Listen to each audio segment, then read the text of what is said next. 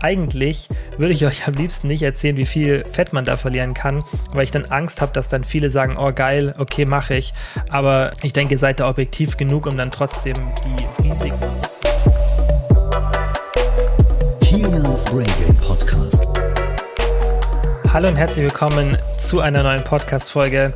Ich hoffe, ihr verzeiht mir, dass die Folge nicht wie sonst immer am Donnerstag um 6 Uhr in der Früh rauskommt, sondern heute spät abends erst. Ich habe es einfach nicht geschafft. Wir hatten gestern, wie ihr mitbekommen habt, sicher den Online-Coaching-Launch und da war einfach so viel zu tun und ich wollte dann einfach die Folge ordentlich machen und nicht so schnell, schnell. Deswegen habe ich mir gedacht, komm, ich mache sie einfach ein bisschen später. Ich will jetzt auch gar nicht so viel zum Online-Coaching sagen. Der Link ist in der Podcast-Beschreibung. Ihr könnt es schon buchen und bei Fragen natürlich mir eine DM schreiben. Da wisst ihr ja, über Instagram erreicht ihr mich immer. Ich werde nächste Woche mehr dazu erzählen, aber ich möchte mich heute ähm, da kurz halten und würde sagen, wir fangen direkt mit dem QA an. Ich habe euch gebeten, dass ihr mir in der Instagram-Story ein paar Vorschläge gebt über das Fragetool zum Thema die beste Diät, was ihr so ja zu den einzelnen Diätformen wissen wollt. Und da kamen ein paar coole Vorschläge und ich würde sagen, wir fangen direkt mit der ersten an und zwar die HSD-Diät, also eigentlich die HS-Diät, weil die heißt HSD, also High Speed Diet oder High Speed Diät. Und im Endeffekt ist eine High Speed Diät nichts anderes als eine PSMF, also eine Protein Spared Modified Fast. Also das ist im Endeffekt, wie der Name es schon sagt, sagt ein Modified Fast, also ein modifizierter Fast, ähm, ja oder modifiziertes Fasten. Und wie der Name auch schon sagt, es ist Protein spared, also das schützt das Protein, das spart das Protein. Und das ist auch das, was bei dieser Diät gemacht wird. Die Diät ist im Endeffekt eine Fastenmethode, die als Ziel hat, möglichst wenig Muskelabbau zu haben. Ja, weil wenn du normalerweise komplett fasten würdest, dann würdest du extrem viel Fett verlieren. Ist ja logisch, weil du hast ja einen bestimmten Kalorienverbrauch und selbst wenn du extrem lethargisch wirst, ja, also dich kaum noch bewegst, dadurch, dass du eben nichts mehr isst, weil der Körper steuert ja da relativ stark dann entgegen, umso weniger man isst, das haben wir hier auch schon oft besprochen, umso höher dein Kaloriendefizit, desto stärker wehrt sich der Körper dagegen. Und logischerweise, wenn du fastest, ist es ja so das Nonplusultra an Kaloriendefizit. Und da wird dein Körper dann schon sehr stark nach ein paar Tagen in die, in die Verteidigung gehen, sozusagen, und deine Aktivität anpassen. Aber du hast ja trotzdem so eine Grundstoffwechselrate und einen Grundverbrauch, ja, dass einfach alle deine normalen Systeme im Körper laufen. Das heißt, selbst wenn du wirklich ultra lethargisch wärst, ja, sogar schon fast bettlägerig, klar bist du das nicht beim Fasten, aber wenn man jetzt mal so vom schlimmsten Falle ausgeht, dann hast du immer noch einen Kalorienverbrauch, der in der Regel ja irgendwo, je nachdem wie viel du halt wiegst, zwischen 1300, 1400, 1500 im niedrigsten Falle ist. Ja, ähm, in der Regel ein bisschen höher, kann natürlich auch nochmal niedriger sein, wenn du sehr leicht bist. Auf jeden Fall verbrauchst du definitiv über 1000 Kalorien, ja, ähm, auch wenn du dich nicht bewegst. Und dann verlierst du natürlich viel Fett, weil wenn du fastest und gar nichts essen würdest, ja, dann hast du ein riesen Kaloriendefizit und da der Stoffwechsel nicht so kaputt gehen kann, würdest du viel Fett verlieren. Man muss da aber auch aufpassen, darüber haben wir hier auch hier schon gesprochen, dass wenn du wenig Protein zu dir nimmst und würdest du ja in einem kompletten beim kompletten Fasten würdest du ja eigentlich gar kein Protein zu dir nehmen. Und da ist halt das Problem, dass der Körper auch einen Teil dieses Kaloriendefizits durch den Abbau von Muskelmasse ausgleicht, ja. Und jetzt nur mal als Beispiel, um das zu veranschaulichen, wenn du jetzt 1000 Kalorien im Defizit bist und der Körper nimmt zum Beispiel die Hälfte der Kalorien und gleicht sie dadurch aus, ja, weil er muss ja diese 1000 Kalorien ausgleichen, dass er Muskelmasse abbaut, dann hast du ja nur 500 Kalorien Fettverlust sozusagen pro Tag, aber 500 Kalorien Muskelabbau pro Tag. Wenn du aber das mit dem Protein so hinbekommst, dass du Protein zu dir nimmst, ja, oder einfach jetzt ein Wunschszenario, ja, du hast 1000 Kalorien Defizit, aber baust keine Muskeln ab, dann sind die 1000 Kalorien eben aus der Fettmasse. Das heißt, eine hohe Proteinzufuhr ist nicht nur wegen dem Muskelschutz sinnvoll, sondern weil du auch logischerweise mehr Fett verlierst. Nicht, weil die Fettverbrennung irgendwie nach oben geht, signifikant. Natürlich tut sie das dann auch, aber weil du eben weniger Muskeln abbaust und ergo ein größerer Teil des Kaloriendefizits durch eben ja den Verlust von Fettmasse ausgeglichen wird oder die, die, Verbrennung von Fettmasse. Und das ist immer das, was oft vergessen wird. Warum das, die hohe Proteinzufuhr so wichtig ist, weil es wird immer nur Muskelaufbau oder Muskelerhalt gesprochen, aber dieser Faktor ist für mich in der Diät viel, viel wichtiger, weil es geht in der Diät nicht primär für die meisten darum, die Muskelmasse zu halten, sondern den maximalen Fettverlust und möglichst schnell und möglichst effizient diesen zu erreichen. Und das macht man eben durch eine hohe Proteinzufuhr, weil weniger Muskelmasse abgebaut wird. So, und bei einem Protein Spared Modified Fast hast du im Endeffekt einfach ein Fasten, das aber so ausgelegt ist, dass du keine Muskeln abbaust. Also dieses Szenario, was wir davor beschrieben haben, einfach, ja, extremes Fasten, hohes Kaloriendefizit, aber so, dass man keine Muskelmasse abbaut. Und da man da Protein zu sich nehmen muss, ja, ist es dann im Endeffekt kein richtiges Fast mehr, sondern wie halt so ein Modified Fast.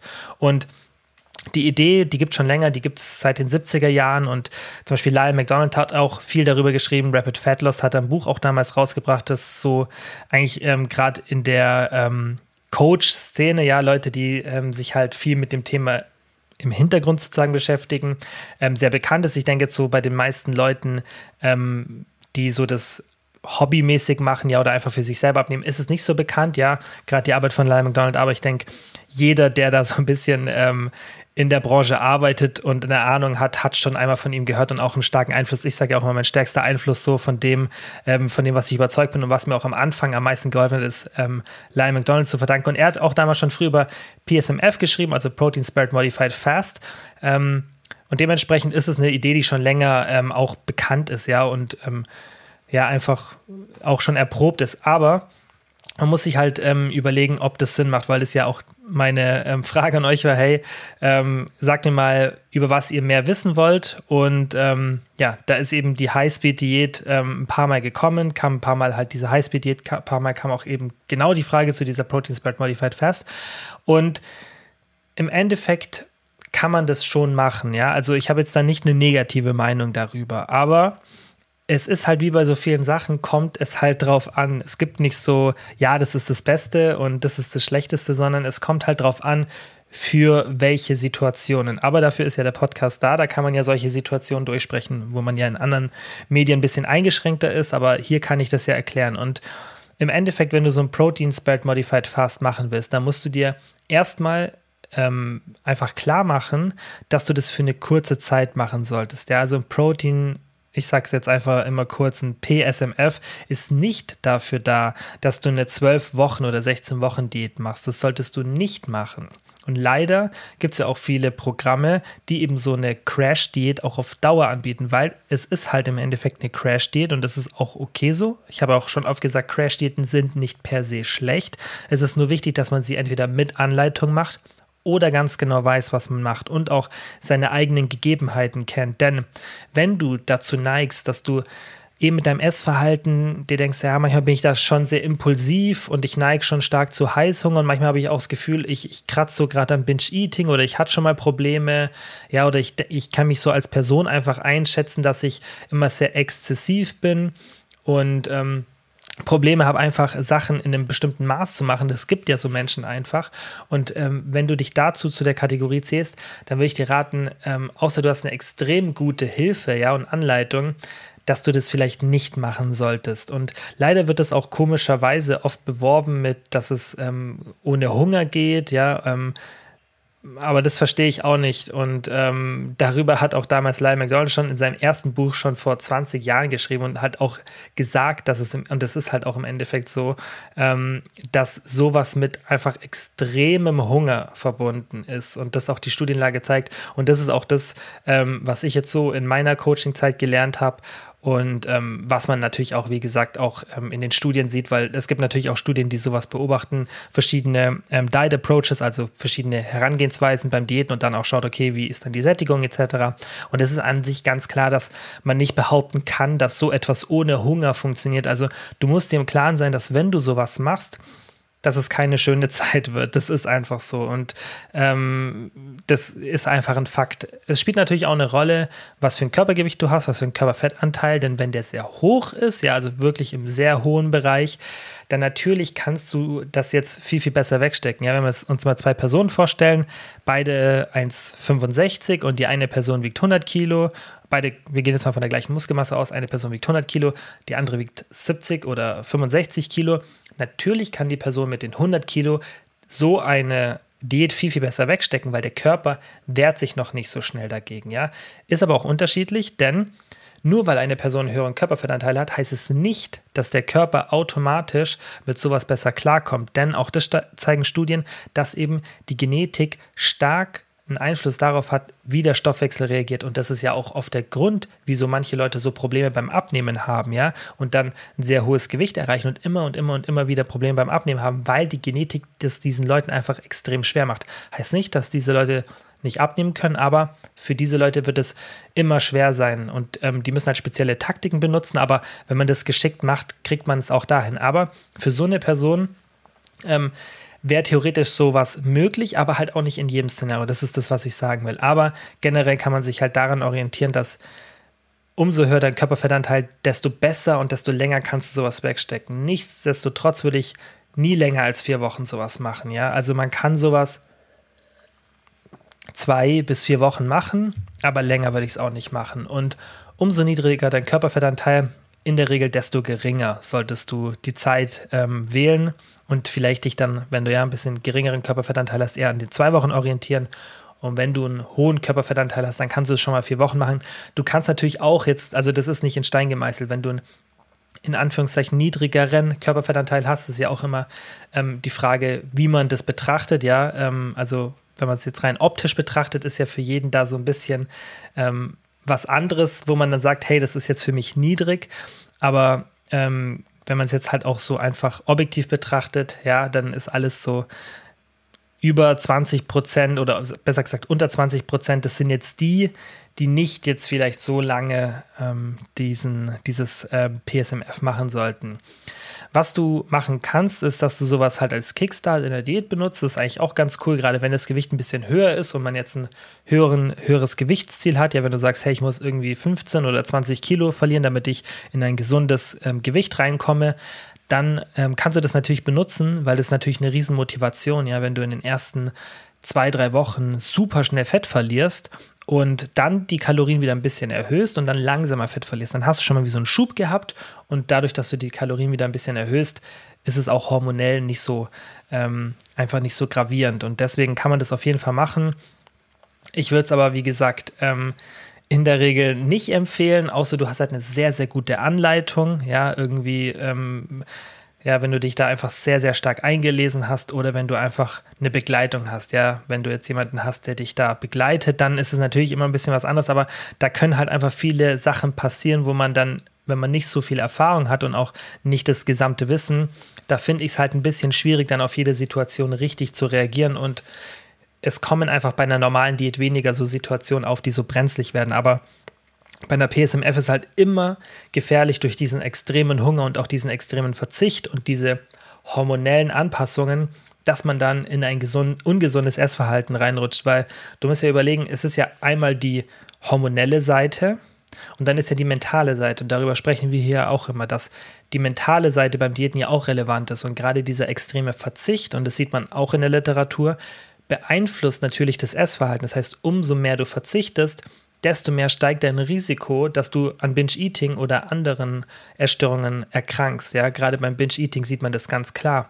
Und dementsprechend ist sowas da halt einfach nicht so die beste Idee, das zu machen, ähm, wenn man da, wie gesagt, schon irgendwie ein bisschen vorgeschädigt ist oder ja, es auch nicht so richtig weiß, ja, ob man da jetzt dazu neigt, ähm, wenn man es vermeiden kann, würde ich es halt immer vermeiden, so eine Crash-Diät zu machen, weil es gibt halt Situationen, da muss man das dann so in Anführungszeichen machen, zum Beispiel jetzt irgendwie, keine Ahnung, eine Hochzeit und man muss jetzt unbedingt noch, also ich hatte es auch beim Coaching mal, äh, man muss jetzt unbedingt noch kurzfristig in ein Hochzeitskleid passen oder es ist ein Urlaub und man will jetzt unbedingt ähm, bis dahin noch drei, vier Kilo verlieren, aber das ist schon in, ja, keine Ahnung, vier Wochen, ja, weil mit so einer PSMF, da geht halt wirklich viel. Am liebsten nicht erzählen, wie viel Fett man da verlieren kann, weil ich dann Angst habe, dass dann viele sagen, oh geil, okay, mache ich.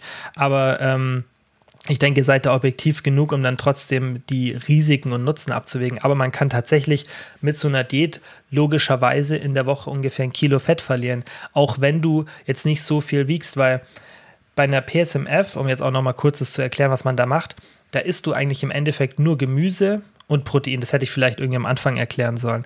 Also du isst im Endeffekt Protein und Gemüse. So kannst du es dir irgendwie ja, ausmalen. Ja, das ist dann irgendwas 700, 800 Kalorien. Und im Endeffekt ähm, hast du dann nichts anderes, was du isst. Das heißt, mageres Protein plus Gemüse und das dann zwei, dreimal am Tag. Und man sieht ja auch da dann schon, wie extrem das ist. Und das kann man halt nicht wirklich lange durchziehen und sollte man auch nicht länger durchziehen. Und das Ding ist halt auch, ähm, da wollte ich jetzt eh noch mal ganz kurz drauf zurückkommen, ist es mit dem Essverhalten. Das, was ich vorhin gesagt habe, du hast ja immer zwei Faktoren. Du hast einmal das Hormonelle und du hast das Essverhalten, was mental ist. Und das Ding ist, dass das Hormonelle auch wiederum das Mentale beeinflusst. Denn umso krasser die Diät ist, ja, umso extremer, umso stärker die hormonellen Anpassungen, desto sensibler ist dein Essverhalten mental. Das heißt, dieser Verzicht, ja, auf bestimmte Lebensmittel, der trifft dich mit sowas noch viel, viel härter, als wenn du jetzt eine normale Diät machst und dir trotzdem irgendwelche Lebensmittel verbietest. Ja, das heißt, du hast zwei Szenarien, einmal eine normale Diät, du verbietest dir Lebensmittel und dann diese Protein Spared Modified Fast Diät und du verbietest die Lebensmittel. Dann ist es bei dieser zweiten Form, bei der PSMF, viel, viel gefährlicher für dein Essverhalten, weil eben deine hormonelle Ausgangssituation schon schlechter ist und du dann viel sensibler auf sowas reagierst. Und deshalb muss man sich da echt die Frage stellen, ob sich das lohnt, ob man sowas machen will. Und ja, wie gesagt, ähm, da spielt halt das Essverhalten einfach eine große Rolle und dementsprechend muss man sich halt überlegen, ob es einem wert ist. Ich habe mir das schon vor der Folge notiert, weil ich mir die Fragen ja angeschaut habe. Ich werde auf jeden Fall eine spezielle Folge auch in naher Zukunft, vielleicht in den nächsten ein, zwei, drei Folgen, vielleicht sogar in der nächsten Folge darüber machen, um mal erklären, wie so eine PSMF funktioniert. Ja, wirklich auch den ganzen Frame außenrum erzählen, wie man das von der Planung macht, so ungefähr die Kalorien und wie dann der Ablauf ist. Weil es ist an sich schon interessant. Es ist halt dann interessant, wenn man das alles so ein bisschen mehr versteht, ja, und das ganze Thema und auch ähm, versteht, wie man oder weiß, wie man dann auf schlechte Situationen reagieren kann, weil jetzt einfach nur aus dem, auch was ich jetzt gerade erzählt habe, dann so eine PSMF zu machen, finde ich nicht so sinnvoll. Aber wenn du den ganzen Frame kennst, ja, und dich dann doch besser auskennst, habe ich ja gesagt, dann kann man das schon machen, aber halt auch nur für einen bestimmten Zeitpunkt. Aber dann kann es halt super interessant sein, weil vielleicht hast du ja irgendwie gerade nicht als Ziel abzunehmen, sondern irgendwie so ein bisschen Gewicht halten, ein bisschen Muskeln aufbauen irgendwie, ja, hast vielleicht ein anderes Ziel und dann sagst du, hey, ich will zwischendrin aber irgendwie meinen Körperfettanteil ab und zu nach unten bringen, damit ich mich einfach weiterhin wohlfühle, da kann sowas super sinnvoll sein. Ich mache das ja auch immer, ich nenne es halt Minicut. Und wenn ich dann irgendwie so eine längere Aufbauphase habe, dann mache ich das zwischendrin auch, dass ich so, also ich habe es jetzt schon lange nicht mehr gemacht, aber früher habe ich das oft gemacht, dass ich dann vier Wochen eben so eine richtig, richtig aggressive Diät mache. Aber die ist dann halt kurz und ähm, ja, schmerzlos oder kurz und schmerzhaft eher bei PSMF, weil das schon anstrengend ist, so zu essen. Aber das erkläre ich dann in der Folge. So. Nächste ähm, Frage, beziehungsweise nächstes, nächste Diätform. Da will ich jetzt gar nicht viel zu sagen. Von der Lorefa etwas über Reisdiät. Alles, was ähm, irgendwie so nur ein Lebensmittel enthält, lasst es sein, weil da passiert nichts Magisches, ja, ähm, da gibt es irgendwie keinen keinen wirklichen, auch wissenschaftlichen Hintergrund, sowas zu machen. Das ist einfach immer nur ein Trick, ein Marketing-Trick, damit es einfach interessant klingt. So, wow, die Reisdiät, die Kartoffeldiät oder keine Ahnung. So, das klingt halt immer ganz cool und dann denkt man, wow, da ist diese magische Pille, nach der ich suche, sozusagen. Also natürlich nur ähm, ja, als Beschreibung sozusagen, aber das ist halt immer so ein, ja, ein Suchen nach irgendeiner magischen Lösung, aber das gibt es halt nicht, ja. Und besonders so eine Ausschlussdiät, wo man wirklich nur ein Lebensmittel isst, ist erstens nicht gesund und zweitens bringt es auch gar nichts, weil ich weiß es nicht, was man bei der Reisdiät ganz genau macht, aber ähm, es ist auch, also ich kenne so ein ganz bisschen das Prinzip, aber es ist halt nichts sinnvoll. Es ist jetzt nichts irgendwie, wo man sagen würde, okay, das macht Sinn. Alles, was so, natürlich ist man da ja auch, glaube ich, nicht nur Reis, da gibt es aber auch wieder verschiedene Abwandlungen aber da ist jetzt irgendwie, keine Ahnung, nichts, was jetzt da speziell ist. Das Einzige, was ich ganz interessant finde, ist theoretisch die Kartoffeldiät.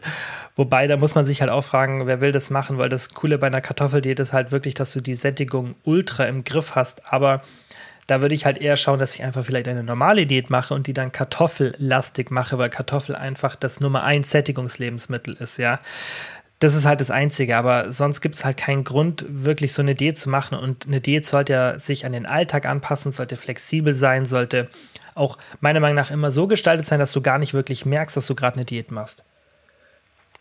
Und bei diesen ganzen Diäten ist es halt nicht der Fall. Deswegen will ich gar nicht so viel dazu sagen. Ich denke, das wisst ihr, so Ausschlussdiäten, wo man wirklich nur eine Sache isst. Ähm, lasst es sein und ähm, erhofft euch da auch nichts, weil es funktioniert halt so nicht. Es gibt keine so in Anführungszeichen magische Diät. Es gibt einfach nur intelligente, effiziente Diäten, so wie ich es euch hier zeige, einfach logisch aufgebaute Diäten mit einem moderaten Kaloriendefizit oder auch ein bisschen aggressiveren Defizit mal, die einfach so strukturiert sind und lauter diese Tricks, über die wir hier, hier im Podcast sprechen, von denen es ganz, ganz viele gibt, die man auch abseits von der Diät benutzen kann, ja, ums Gewicht zu halten.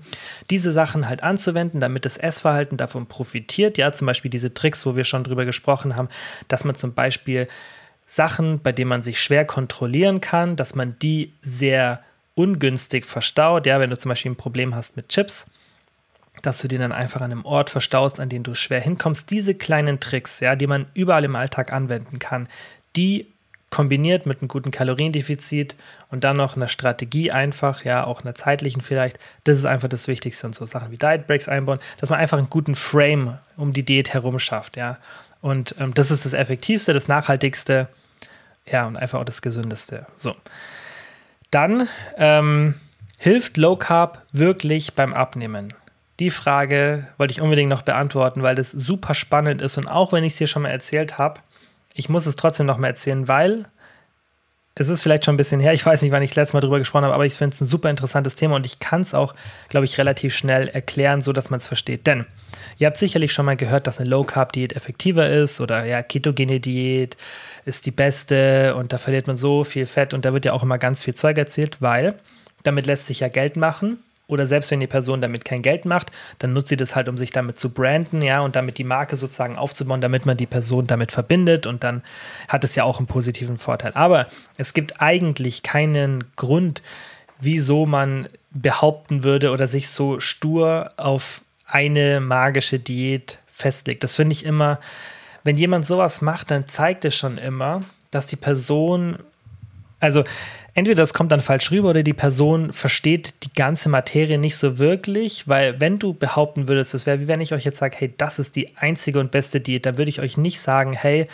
das ist das und das und das ist das Beste, sondern ich würde euch so ein Frame geben. Aber das macht man ja bei sowas nicht, sondern man geht ja schon sehr spezifisch auf eine Sache. Man gibt ja nicht den Frame und sagt so, die beste Diät ist viel Protein, ähm, Tricks fürs Essverhalten, das, was ich gerade gesagt habe, moderates Defizit und so weiter. Das machen die Leute ja nicht, sondern die gehen spezifisch auf eine Ernährungsform und sagen, das ist die beste. Und das ist halt Müll. Das, so funktioniert es nicht. Jeder Körper reagiert anders und man muss die Mechanismen kennen, um es dann auf sich sozusagen anzupassen. Und das ist auch gar nicht so schwer, wenn man sich mal ein bisschen auskennt. Und ich denke, das merkt ihr auch mit der Zeit hier im Podcast, dass wenn man so die ganzen Bausteine zusammensetzt, dann ergibt es alles immer mehr Sinn. Und dann ähm, kann man auch abnehmen. Aber bei der Low Carb Diät ist nicht, dass die nicht effektiv ist, aber sie wird immer als effektiver dargestellt.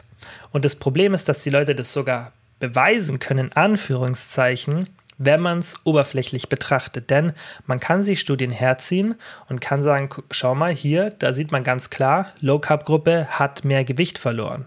Oder man kann sogar sagen, hey, Low Carb Gruppe hat mehr Fett verloren, weil Gewicht ist ja nicht immer gleich Fett.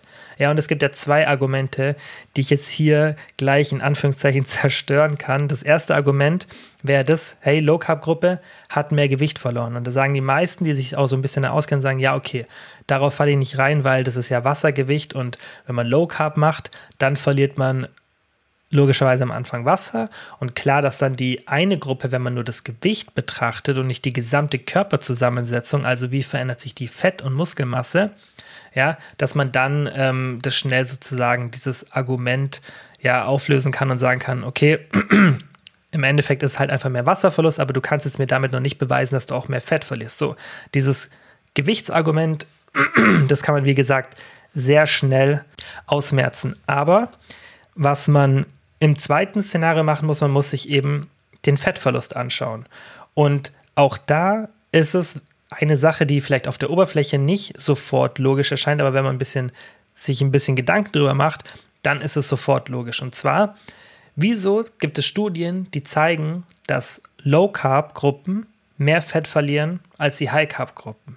Und das ist ganz einfach, aus dem Grund, was ich vorhin erzählt habe. Wenn eine Low-Carb-Diät so aufgesetzt wird, dann hat die eines, die hat weniger Kohlenhydrate, mehr Fett, aber die ist auch sehr proteinreich, weil die ist nicht immer gleich super high fat, sondern die ist auch oft einfach sehr proteinreich, weil die verringerte Kohlenhydratzufuhr muss ja oft ausgeglichen werden. Und was dann oft gemacht wird, ist bei einer Low Carb Diät, gerade in so einem Studiendesign, dass man dann mehr Protein zu sich führt. Und wenn du jetzt eine Gruppe hast, die High Carb, also hohe Kohlenhydrate, normales Protein oder niedriges Protein, normales Fett, gegen eine Low Carb Gruppe mit wenig Kohlenhydraten, viel Protein und moderat oder viel Fett, antreten lässt, dann gewinnt die Low Carb Gruppe im Fettverlust. Die gewinnt aber nur aus dem Grund, weil das Protein höher war. Wenn du dir die Studien anschaust, bei denen das Protein gematcht wird, und das sind auch die mit richtig gutem Design, wo man im Endeffekt eine High-Carb-Gruppe gegen eine Low-Carb-Gruppe antreten lässt, die Kalorien sind gleich und die Proteinzufuhr ist gleich, dann ist es meistens so, dass die High-Carb-Gruppe sogar ein bisschen mehr Fett verliert. Oft ist es ähnlich, oft ist es statistisch nicht signifikant der Unterschied. Manchmal ist es ein bisschen höher. Im Endeffekt, wenn man sich so den ganzen ähm, Studien, ähm, die ganzen Studien alle zusammen anschaut, ja, so einfach den ganzen ähm, Bereich der Studien, dann sieht man, dass im Endeffekt das keine Rolle spielt, dass die Kalorienzufuhr, also das Kaloriendefizit ist relevant und halt die Proteinzufuhr. Und das ist im Endeffekt das, was halt bei den Low-Carb-Diäten oft falsch interpretiert wird. Da hat man nicht mehr Fettverlust, weil die Low-Carb-Diät besser ist, sondern weil eine Low-Carb-Diät immer dazu führt, dass man mehr Protein zu sich nimmt. Und das hohe Protein ist dann super. Aber du kannst ja auch eine High-Carb-Diät oder eine Diät mit moderaten Kohlenhydraten und viel Protein machen. Dann hast du den gleichen Effekt und somit ist die Low-Carb-Diät nicht effektiver. Natürlich ist eine ketogene Diät noch ein bisschen was anderes, weil da können sich super interessante Effekte auf den Hunger auswirken, aber in der Regel nicht bei so vielen Menschen. Und was man halt so sieht, ist, dass die ketogene Diät zwar interessant ist, aber für einen geringen Anteil der Bevölkerung. Ja, die meisten Menschen haben damit nicht so gute Erfahrungen und ich kann auch gerne mal eine separate Folge dazu machen, aber ich bin jetzt auch nicht so der größte ketogene Diät-Fan, weil ich denke, das ist einfach sehr unrealistisch für die meisten Leute, das einzuhalten, weshalb ich auch nicht so gerne oft drüber spreche. Das ist für mich so eine Sondersituation und ich habe es auch selber schon gemacht und ich, ich weiß auch, wie es funktioniert und kenne mich da eigentlich gut aus, aber dennoch spreche ich ungern über das Thema, weil ich es einfach nicht so interessant für die meisten Menschen finde. Und wenn ich da einfach nur einen Anwendungsprozentanteil von 5 bis 10, maximal 15 Prozent sehe, dann ist es halt, finde ich, nicht so interessant, weil die Leute können auch mit einer anderen Diät Erfolg haben, ja, aber die hätten vielleicht mit der noch mal ein ganz bisschen mehr Erfolg, aber es ist halt nicht so interessant, weil es für die meisten einfach nicht funktioniert, ja. Deswegen, ja, ketogene Diät kann ich gerne mal eine Folge machen, ist aber jetzt auch nicht so super spannend für mich aktuell. So, und dann die letzte Frage von der Mini, und zwar Flexible Dieting. Und da wisst ihr ja, Flexible Dieting, das ist mein Baby. Ähm, da würde ich nie was Schlechtes dazu sagen. Da bin ich auch vielleicht ein bisschen biased. Und jeder, der behauptet, dass er keinen Confirmation Bias hat, also eine voreingenommene Haltung zu bestimmten Themen, der ist entweder extrem gut im sich selbst reflektieren oder lügt einfach, weil ich denke, manchmal hat man einfach einen Confirmation Bias und da muss man dann auch das ein bisschen anerkennen und das dann auch beachten. Aber ich weiß ganz ehrlich, dass ich beim Thema Flexible Dieting einfach, ähm, dass ich da einfach so dahinter stehe und ähm, dass ich da einfach, ja, vielleicht ein bisschen Confirmation Bias habe, aber auch wenn man sich es objektiv anschaut, ist es einfach eine super, super Ernährungsstrategie. Und ich habe einfach schon so viele Leute gesehen, die dadurch sich so positiv verändert haben. Ich habe wirklich so viele Kunden gehabt im Online-Coaching, weil damals früher, als wir das noch sehr verstärkt gemacht hatten, haben wir sehr viele Leute bekommen, fast am Anfang würde ich wirklich sagen, 80 oder 90 Prozent, die von zwei oder drei bestimmten Programmen gekommen sind. Ich weiß gar nicht mehr so richtig, wieso oder ich konnte es nie so nachvollziehen, wieso das tatsächlich so war, dass ähm, von bestimmten Programmen die Leute gekommen sind, entweder weil die so viele allgemein diese Programme gemacht haben oder weil sich da irgendwas überschnitten hat, vielleicht wegen Instagram, ich weiß nicht. Auf jeden Fall ich hatte wirklich so, so, so viele Kunden, die ein extrem, extrem ungesundes Essverhalten nach solchen Crash-Diäten hatten. Ja, die hatten dann teilweise Angst, irgendwie ähm, Paprika zu essen, weil das äh, zu viel Kalorien hat. Ja, das ist die Gemüsesorte mit relativ viel Kalorien und das ist 6 Gramm Kohlenhydrate auf 100 Gramm. Ja, und ähm, das hat dann zu viel Kalorien. Also wirklich Leute mit einem sehr bedenklichen Essverhalten.